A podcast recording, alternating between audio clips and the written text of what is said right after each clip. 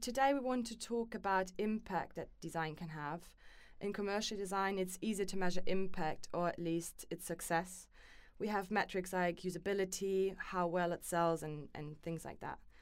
But in a more critical design practice like adversarial design or speculative desi design, which asks us to think rather than buy, what metrics should we use, if any?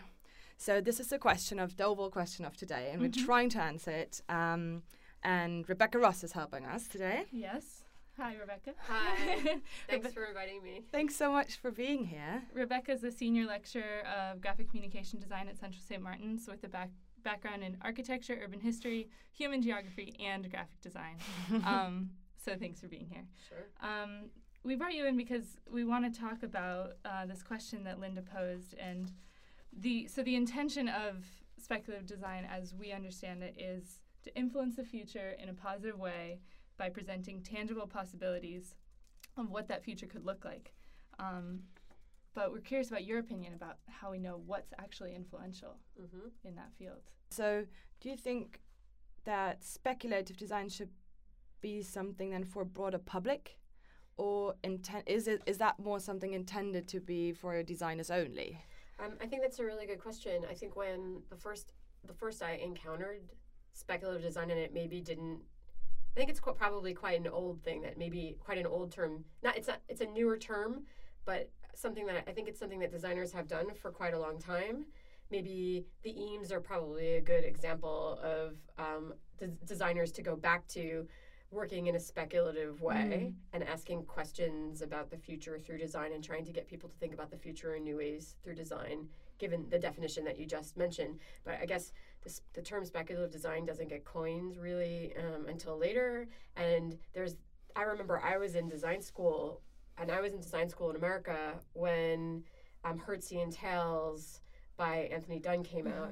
And um, and it would its first printing was just the Royal College Press, which didn't necessarily circulate internationally at that time. And I remember kind of ordering a copy from the U K, and like the first person who kind of brought it back on a plane with them, and then we were all looking at it, and then we all ordered copies because we had never quite seen anything like it before, um, where design is um, where where th the objects that were kind of documented in the process that were documented in that book were really kind of about design and about the possibilities of design, um, and, and sort of made a case for what design contributes in a really bold way, and that was really exciting.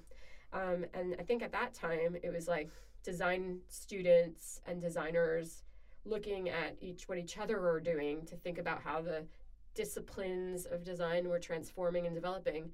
But then the book that um, I guess came out maybe three years ago now, yeah. um, by um, Fiona Raby and Anthony Dunne, Speculative Everything. I think that book is um, written in a way that's much more um, accessible to a broader audience. It mm-hmm. went through M I T Press rather than this teeny tiny publishing oh, right. outfit. And I think that that book's sort of much, much more likely to reach like tons of undergraduates at tons of schools, and maybe even reach school students. And I think it sort of summarizes speculative design looking back retrospectively. But I think the purpose of doing that is to make the concept sort of much more widely accessible, kind of in the way that TED Talks are accessible, mm-hmm. whatever you feel about TED Talks. Yeah. They're, they are, TED Talks are like a, um, a way that knowledge gets disseminated generally to lots of different audiences. Mm-hmm. And so I think that that, that, that later book is targeted at a wider audience, whereas some of the earlier publications mm-hmm. um, probably circulated in this kind of in this designer to designer way. Right. Yeah. So you're saying that sort of by defining or coining it, you're actually giving influence to the projects that take on that name, because then people understand the concept of speculative design. Um, well, I guess, I guess so. I think maybe, yeah. I, I think it probably t it wasn't like when Hertzian Tales came out, they were like, We, we are doing speculative design, and here are the principles. But I think that having been operating in this way for, you know, I guess it was like something like probably a fifteen-year-ish period between the two books, with another book in between, mm. Design Noir. Um, I, I and and there's like PhD, like Matt Malpass's PhD was about speculative design in his book, which is now mm. out from Bloomsbury Press, kind of looking back on that period. Okay. I feel like that period of fifteen years was kind of required to be like, okay, we're initiating this project and here are some parts of it, and it seemed really bold, but then it takes some time to look back on any kind of big change and give it a name and try and really understand, well, stuff's been happening, but you need a little bit of distance to sort of be able to synthesize and summarize the implications of it. Right. But then there's other pieces too, and all of the sort of institutional changes and global political changes that happened during that period as well are also relevant. Yeah, this is actually quite a good one to go into the next question, right? Um, because in the book, they're saying they're not trying to be predict the future, but introducing design to open up all sorts of possibilities, that it can be discussed, debated, and used for a collective to find preferable future in the given group of people. Um, so where, where should we look at speculative design work? Because if we look at it in a museum, how can we then have a debate about it, or how can we then discuss it? I think that's a really interesting question, because I don't think that we... I don't think you could ever kind of decide how an audience is going to encounter mm. um, any kind of object or media yeah. or whatever it is. I actually think that all the different modes of sharing knowledge are really interrelated. Mm-hmm. And so, um, and I, I think the first bits of Dunne and Raby's work came out in publications, and then later they were offered the opportunity to exhibit. And I think that they've, you know, engaged with those opportunities as they've been available, but um, and they've been influential in different ways.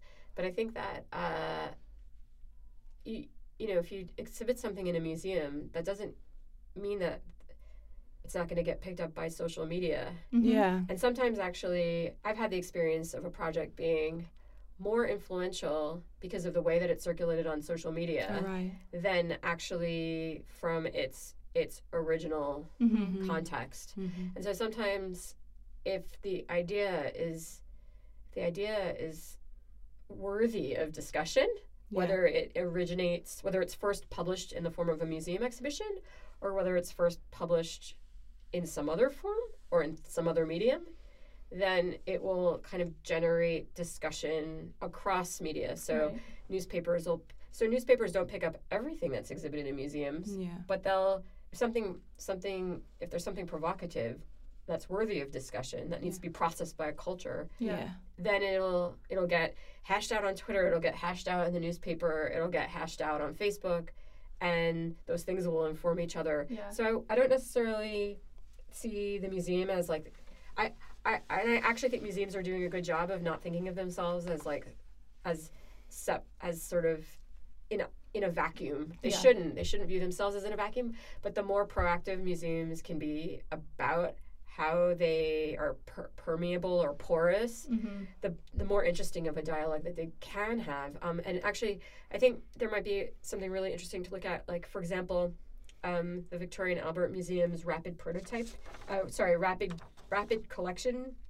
Rapid collection. I uh, have to. We might have to look up the yeah. exact name, but Victoria and Albert has this gallery. It's a rapid response gallery. Ah, cool. And what happens is, is that they ah. bring. It's not related to speculative design, but it's relevant to this question, because what they do is, they'll collect. Normally, museums wait for that sort of historical significance to be established before collecting something, because it's expensive to collect something yeah. into a permanent collection. And what this is is it's a gallery that holds, I think, ten objects, and ten objects only. It's very small, and they collect things in a, in a kind of as, as a rapid response to culture. So, for example, they collected, um, there was a gun that was three D printed for the first time. Uh-huh. They collected it straight away, and they collected the wrist-mounted computer that Amazon staff used to track to track um, how parcels are moving. And so, what they what this idea of like the museum.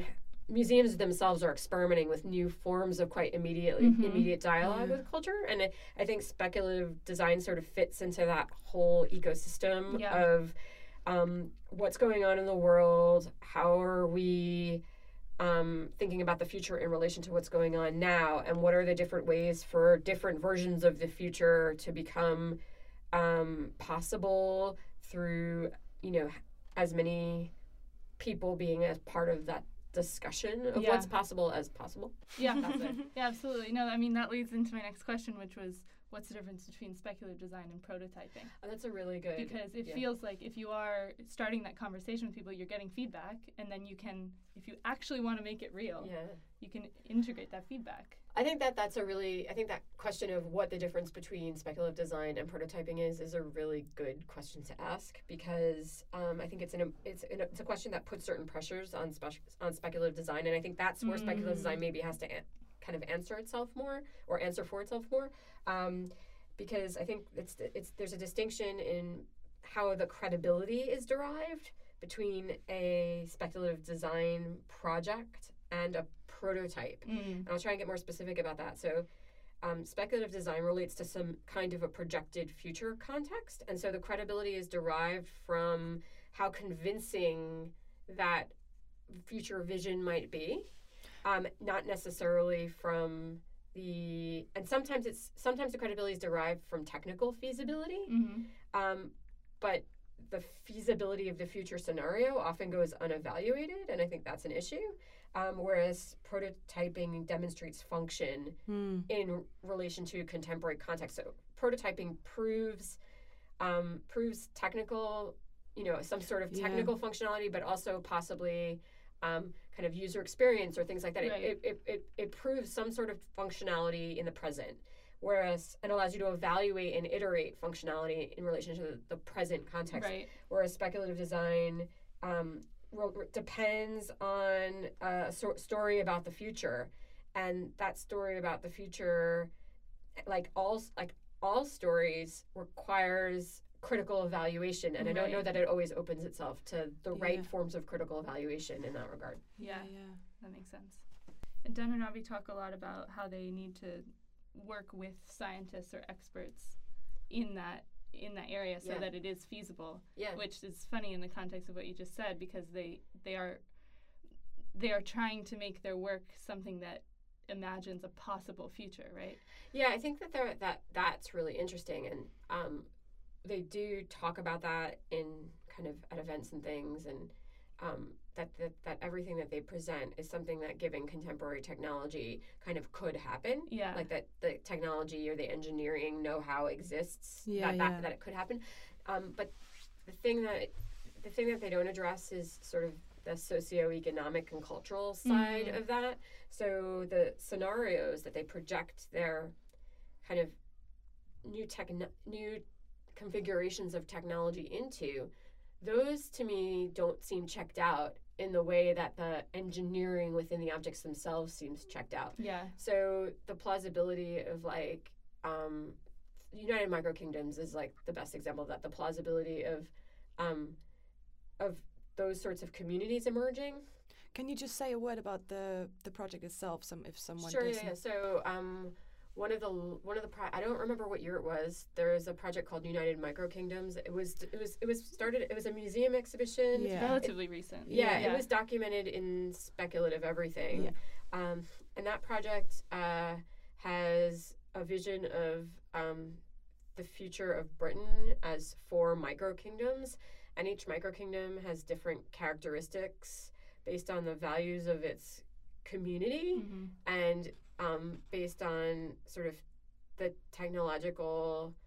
I, there, the, there's projections of kind of contemporary pressures on culture into the future and how they might become more pressures in different directions, mm-hmm. such as lack of fuel or yeah.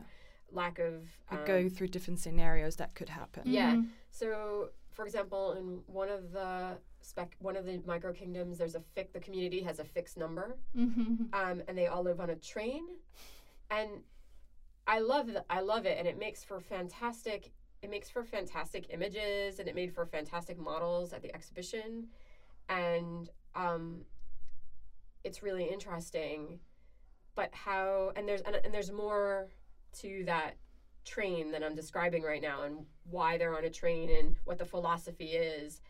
But um, it has to do with like always being connected mm. to the internet and things like that. I'm I'm probably summarizing it poorly, but um, the idea that uh, that of how how th- that it seems really well considered that there could be this this train that's always running and yeah. that or or the bicycles uh or there was one which was like organic.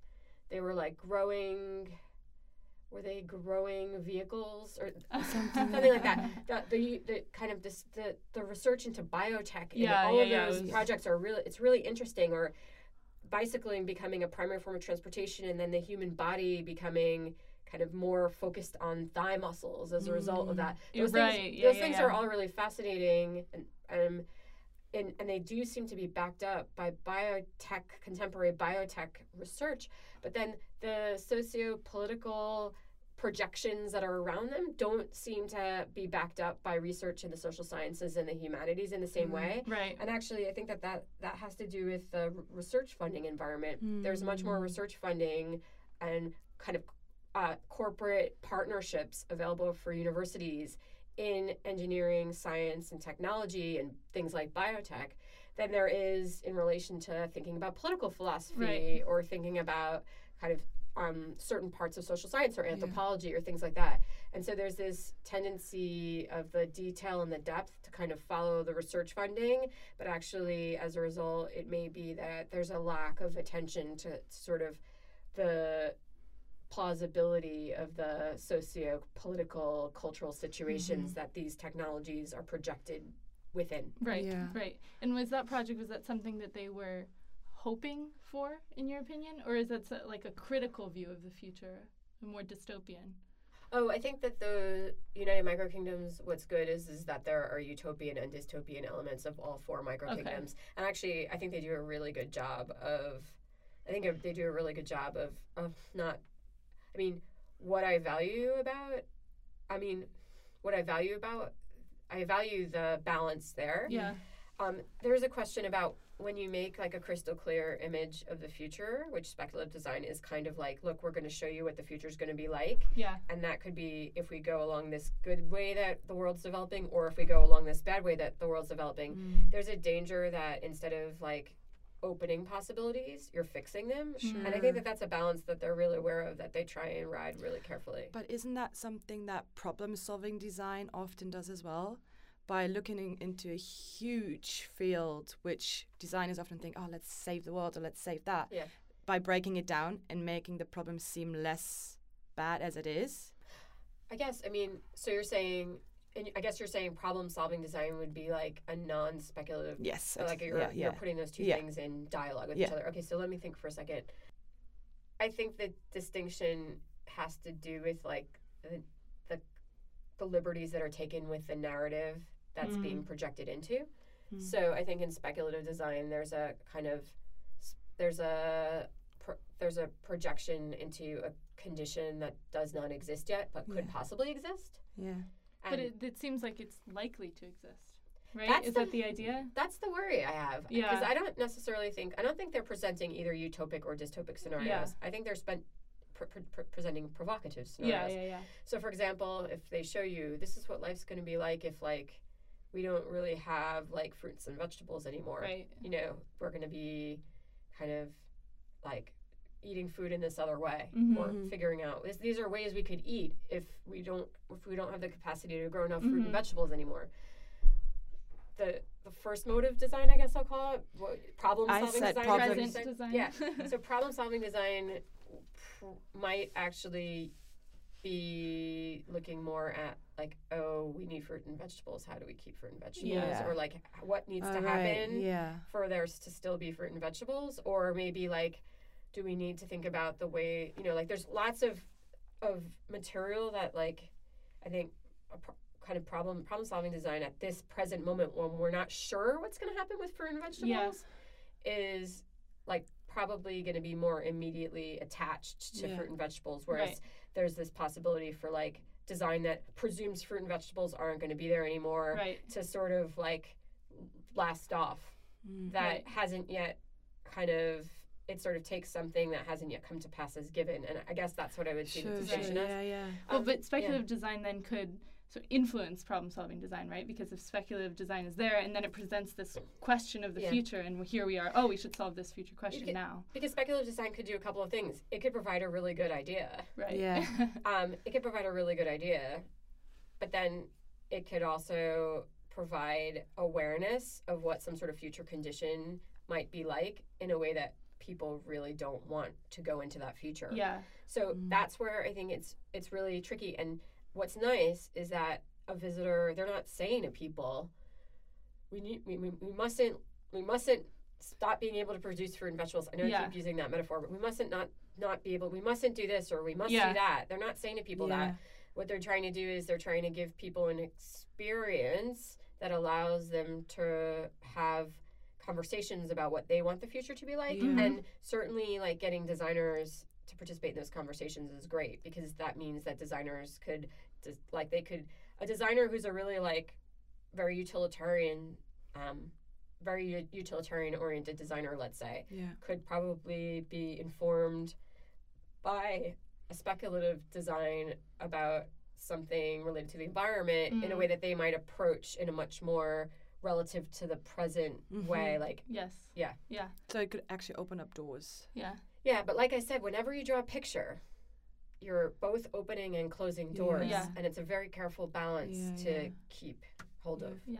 I feel like literature has been doing it for a long time, though. Precisely. And that's what I meant. Like, I, I refer back to the Eames. I think that's where design maybe starts to do it. Although Le Corbusier is a spec, you know, mm. in a way, Le Corbusier's yeah, yeah, work yeah. could be seen as speculative design as well, from architecture. Right. Or even earlier, like uh, the Garden City drawing, you know, like nineteenth century Garden City drawings. And it, you can go further and further back into history. Right. So the idea of speculating. Is on, yeah, yeah, yeah. like, like this is how people could live. Right. Um, and certainly utopian. I mean, utopian literature. You go back to the Bible is, is right. a speculative right. design in, yeah. in a lot of ways. um, and so, um, and I think probably different cultural traditions have different forms of speculation that mm-hmm. have created momentum in, in those cultures. Right. But once we start going back to, like, ancient times, it yeah. starts to be too big of a conversation yeah, yeah, yeah. for us as designers. Sure. yeah. Sure. But looking at, like, nineteen eighty-four or, like, absolutely. Brave New World or anything, it was just sort of supposed to scare you into maybe solving a current problem. Yeah, I think that that's right. And I think that, like, there's a lot of, um, yeah, the question is, is, like, um, I was reading this really interesting cr- critique of, um, I was reading this really interesting critique of, of sat- satirical television. Okay. And what they were kind of reporting on was the fact that, say, um, say Tina Fey portraying Sarah Palin. So this was in a Malcolm Gladwell podcast. I have to fess up here. Mm. Okay. Um, so say Tina Fey portraying um, Sarah Palin on Saturday Night Live right before that election mm. and make kind of basically... Um, making fun of Sarah Palin instead of, like, making fun of how she looks or how she dresses sure. and things like that. How she talks. There's this w- and how she talks. There's this way in which sort of filling in some of the sort of putting forward the surface of a mm-hmm. situation um, sometimes distracts from the substantive discussion yeah. about its substance. Yeah. And I think that in, in many ways, speculative design is communication as much as any other kind of, and it's product design or whatever you want to call it. Yeah. And actually being really mindful of, like, the relationship between meaningful, substantial dialogue yeah. and, like, the kind of crust of communication yeah. is, is really important. I would almost call that a parody mm. instead of a satire. Yeah. Right? Because you're not attacking the issue. You're attacking well, something superficial. I, I guess the other thing that I was going to say was that, so, like, and I, I, I sort of left this out when I was talking about yeah. um, that particular example, is that not only that that actually made Sarah Palin more popular with yeah, the right. Yeah, uh, yeah. And that's the same thing with, uh, it's the same thing, there's lots of other examples, like, some of the material that, um, some of the satirical or par- I don't know that we want to spend time yeah. parodying satire, but some of, when you, when you're, I, I guess parody and satire are really relevant here. And actually, Matt Malpass's book is about comedy in speculative design. Mm, okay. You guys might like to talk to him because he's a lecturer here. Yeah. Oh. Um, but what I was going to say is is that um, what, what when you, when you have a, a, a character like that, um, where they're making there's like a you're, they're making fun of something in a way that you're thinking, oh, I'm drawing attention to what's wrong with mm. such and such situation. actually um, it doesn't usually change people's minds. Yeah. And actually sometimes it can comp- promote the situation that Even it's making more, fun oh, of. Yeah, yeah, yeah. So, for example, that Sarah Palin um, portrayal by Tina Fey brought support for Tina Fey. Yeah. Not because people defensive were out. Support, right? No, not even defensive oh. support. Just, oh, yeah. Sarah, like, literally. Just like, awareness. Like, literally, like, people became more aware. People on the right became more aware of Sarah, Sarah Palin in a supportive way huh. through her presence on Saturday Night Live in that character. With They didn't get the... They took what they wanted out of the portrayal. Mm-hmm. They didn't. Yeah. They didn't feel... They didn't... feel critical of Sarah Palin through that portrayal by right. Tina Fey. They actually, um, they actually identified with her. Right, mm. right. But if we if we then project that onto speculative design, what? How do we? Ha- because is this this is our it's like yeah. on the edge. I think so. Yeah. Yeah. Yeah. That's why I'm trying to figure out the prototyping thing, because if you are presenting a dystopian future that's scaring people, fine, yeah. or you're presenting a possible future that you want, which is sort of prototyping. Yeah. Like, I think usually like you find a bit of both in, okay. yeah. in these okay. scenarios. Yeah. So should the designer then be more neutral? I don't think that's such a. I don't think that that's really possible. Yeah, exactly. Uh, so the question was, um, is what what is what should the role of the designer be in relation to um, facilitating a conversation? Mm-hmm. I think maybe that maybe or maybe that's my answer. So I said, should the designer have a, a neutral role by designing? So not pick a side of just like, think this okay. is what could happen. So I don't think designers, but, I don't think designers really can have a neutral role. Yeah, right. Um, I think that, ne- and neither can designers know everything about so. everything enough to pass like really confident judgment on all things right. in yeah. their work. I think that there's a way in which the designer has to always be on guard and asking lots of questions at every step in the process, um, and and really reflecting on um, on the implications of whatever's being made carefully. And that's not like an easy blanket answer. Yeah. But I, I think it is really important. I don't think I think I don't think that the I think that there's a history in the middle of the twentieth century, early middle twentieth century of of an idea of like design as providing a sort of universal a universality, a total neutrality, mm-hmm. like a, a blank page. Mm-hmm. I think that that got really disposed of in the nineteen seventies, and mm-hmm. we need to be really mindful of the reasons yeah. they got disposed of. At the same time, we need to avoid like being total relativists. Yeah, yeah. Mm-hmm. And so um, I think that in relation to speculative design, maybe it is important that um, a designer is really careful about how each detail of their work is derived. So in other words, what I was saying before that I took some issue with is I'm like, oh, well, all the techno- technological depth seems to be there, but that doesn't seem to be the case as much for those socio-political, cultural dimensions of some of the mm-hmm. projects. And so what I would like to see designers do is I'd like to see them maintain a stance of a, a responsibility to like not make m- not make ungrounded presumptions, right. and mm-hmm. to make sure that the the kind of rationale underlying decisions, larger decisions and smaller scale decisions, um, that that rationale is is always there, um, with a, with a degree of depth and rigor, and that can often arise through partnerships. Yeah, and and the partnerships in speculative design tend to be with tech.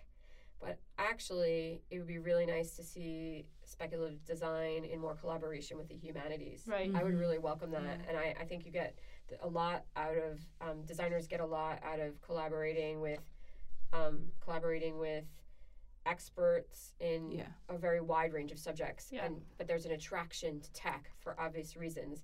Um, but I think it would do everybody well for there to be collaboration in lots of other spaces as well. Yeah, and I think it's more clear-cut on what is and isn't possible in yeah. tech, and so that's it's a bit easier, right? Mm. But I think that the people who work in the humanities, you know, are sort of siloed in their ivory towers anyway, so yeah. they would probably appreciate someone bringing their future visions to life. I think it's complicated. I think that this is something that um, academics have to answer for quite a bit. I think about yeah. this a lot. It's very built into the M A Graphic Communication Design curriculum here, um, to think about design as a kind of research mm. and research as design.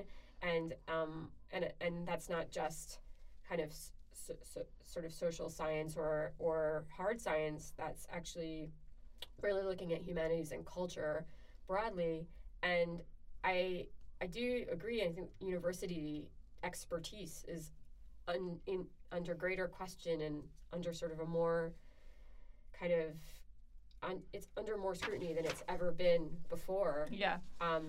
I mean, I, actually, that might not be true. If we go back to like, if we go back to like thinking about, um, I like Galileo or something. That's okay, yeah. That's way worse than what's happening now. But um, but but in in the kind of contemporary period right now, there's like very little regard for the university-based expert mm. in in more broad cultures. And actually, with the exception of some television, the general standard of like um, quality of public debate is really poor right now. Yeah. And so we have university staff sort of yes.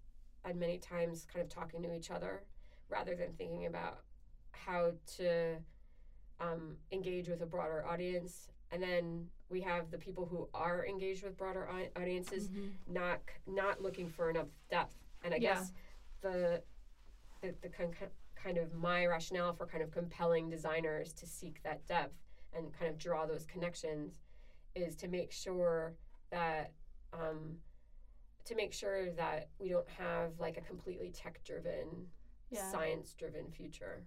Yeah. Or tech, I don't know that I could single-handedly make sure of that, but to contribute to that. Mm-hmm. Yeah, that makes sense. Mm.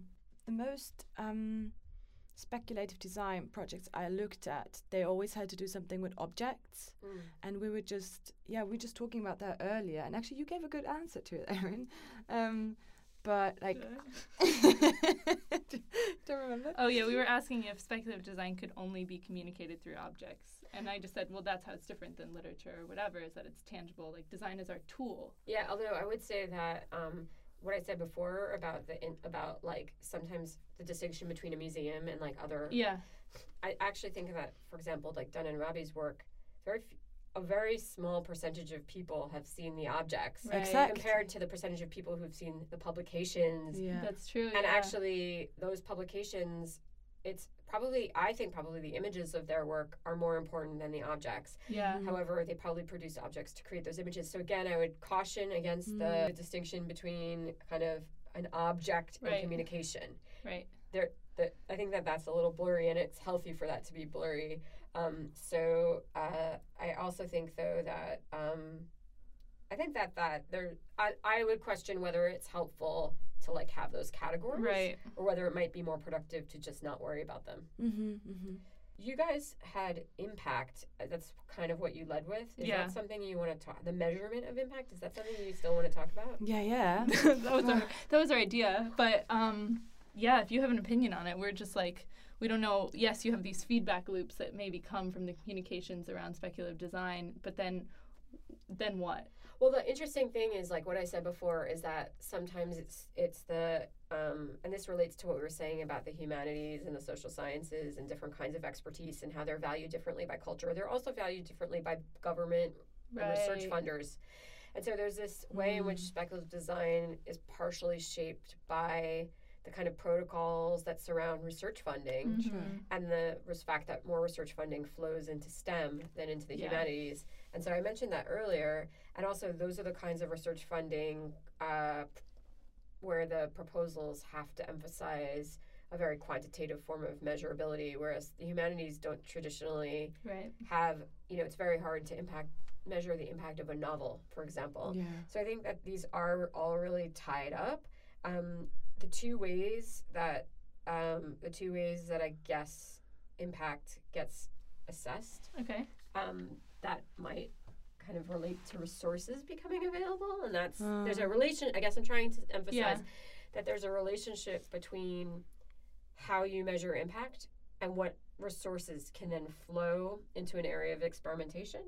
And I guess a lot of people will look at social media metrics as yeah. a way to demonstrate impact. So to demonstrate, oh, like, um, my Twitter account's followed by two hundred thousand people is like yeah. a demonstration of impact. Yeah. Um, whereas um, I think st- there traditionally have been like ways for science to say, oh, we, we're saving these lives, or we're mm-hmm.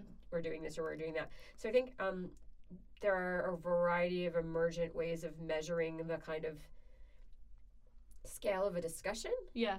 However, they're definitely like n- lacking, if that makes sense. Like, right, just because someone looked at it, you don't know what they'll do with yeah, that information. Exactly. So I think one of the challenges is, like I said before, this tends to be tech-driven, mm-hmm. and it would be great if it were driven from a wider range of concerns, but actually it's very difficult to measure it yeah. from that wider range of concerns, right. and that's one of the obstacles. Yeah. And it's really interesting, but it is an obstacle, and I think I'd, I'd, lo- I'd like to see designers working on the cultural, the problems with our cultural dependence on quantifiable evidence. Yeah. But for now, you know, certainly, I mean, museums are interesting. I think this is why speculative design has flowed to the museum space, because curation, if you think about the, the, the, the, the distinction between, say, the government making a decision mm-hmm. and a museum making a decision, governments will tend mm. to make decisions based on quantitative evidence, yeah, right. but museums make decisions with curators, mm-hmm. and curation is never done quantitatively. That would be right. crazy. Yeah. And so the idea of a curator, curators synthesize, they do a degree of, um, they do a degree, degree of analysis and their own degree of speculation. So that it sort of makes sense that the speculative design projects would flow that direction, because they have this sort of human...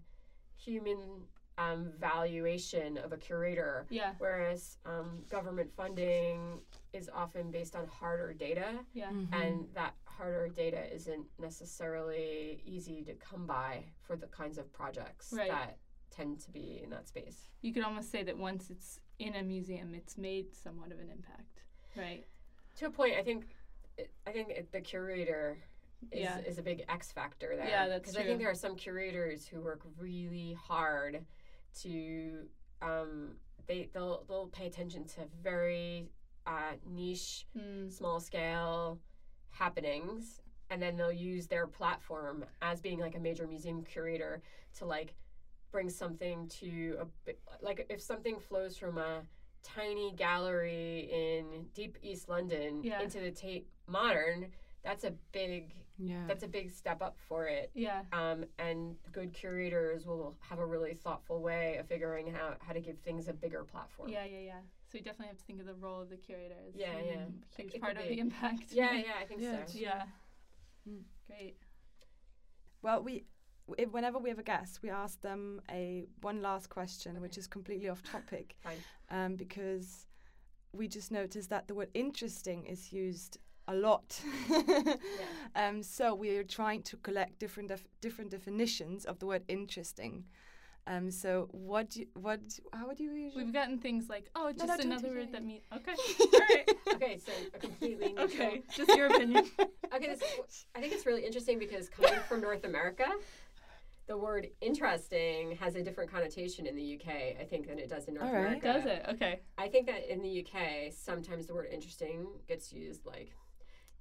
Kind of as a brush off. Oh, yeah. Interesting. Oh, now let's move on. Um, but uh, in I think it wouldn't get used that way in writing. Here, no. But I think it does get used that way in conversation. Yeah. Like, oh, yeah, interesting, whatever. yeah. Um, so that's just something I noticed here that didn't happen in North America. Uh-huh. But I also think that uh, maybe it does now. Maybe it's just a change in the language. But um, I guess it, it it's a word that's can be really um, it can be really empty or really full, so it's probably a word that's best followed up with with more words. That's great. That's pretty cool. And should the person who says interesting follow up with more words, or the the counterpart? It, I think that's open. I mean, I, I think if you get told interesting in like an unsatisfying way, then it's up to you to ask sure. a question. Um, and if but it equally, like, it's possible to use interesting as the starting point in an explanation. Yeah, yeah. yeah. absolutely. That's funny. Is that the, you ask everybody that question? Yeah, that question, yeah. yeah. Later you can tell me what people have said. Yeah, yeah. yeah we, we should put together one where it's just the bits yeah, together. Yeah, yeah. yeah Thank cool. you so, Thank so, so much, much for sure coming today. It.